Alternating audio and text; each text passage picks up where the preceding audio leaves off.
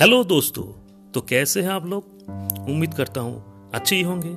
I am Arup Kumar Shah from West Bengal welcome to my podcast channel मैं हूँ आपका साथी जो Guru Jambheshwar university science and technology Hisar से एफ़ कर रहा हूँ। शायद पहचान गए? अगर नहीं पहचाने तो याद कीजिएगा।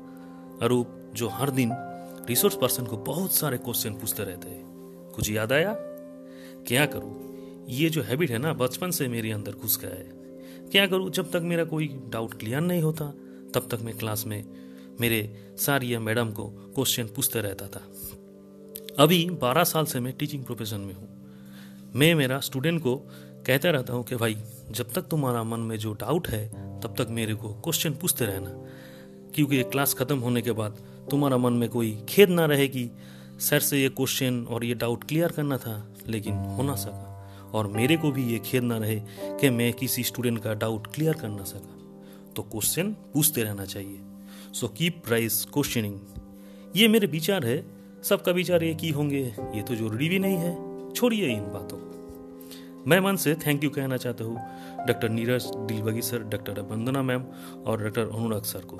इन्होंने इतने अच्छे कोर्स को डिज़ाइन किया। और मुझे इस कोर्स में दाखिला भी दिया। कोर्स तो क्या कहूँ, सुपर से भी ऊपर जा रहा है।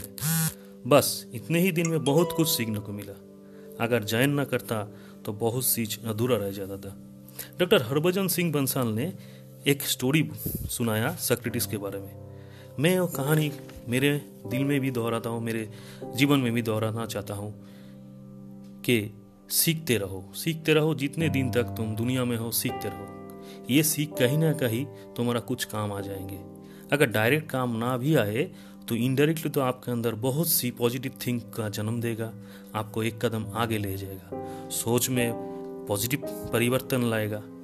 कुछ लोग सोचते हैं कि भाई अभी तो मैं बहुत अच्छी जगह पे हूँ बहुत अच्छी श्रेणी मिल, मिलता है। सीख के क्या करूँ? तब तो बंसल सर का जो ईगोल का जो कहानी आपको सुना है ना वो दोबारा याद कीजिएगा। ठीक है दोस्तों बहुत कुछ बोल दिया। आप सबका साथ मिलकर ये कोर्स करने का मौका मिला। यही मेरे लिए बहुत बढ़िया मैटर है। किसी को अच्छे ना लगे या किसी इसलिए मैं माफ़ी चाहता हूँ, छोटे भाई समझ के माफ़ कर दीजिएगा। थैंक यू दोस्तों, फिर मिलेंगे। Keep learning and happy learning ये मंत्र को मत भूलिएगा। और एक मंत्र मैं बोलना चाहता हूँ, हर घड़ी बदल रही है रूप ज़िंदगी, छाव है कभी कभी है धूप ज़िंदगी, हर पल यहाँ जीवर जियो। जो है समा कल होना हो। टेक केयर फिर मिलते हैं। Bye bye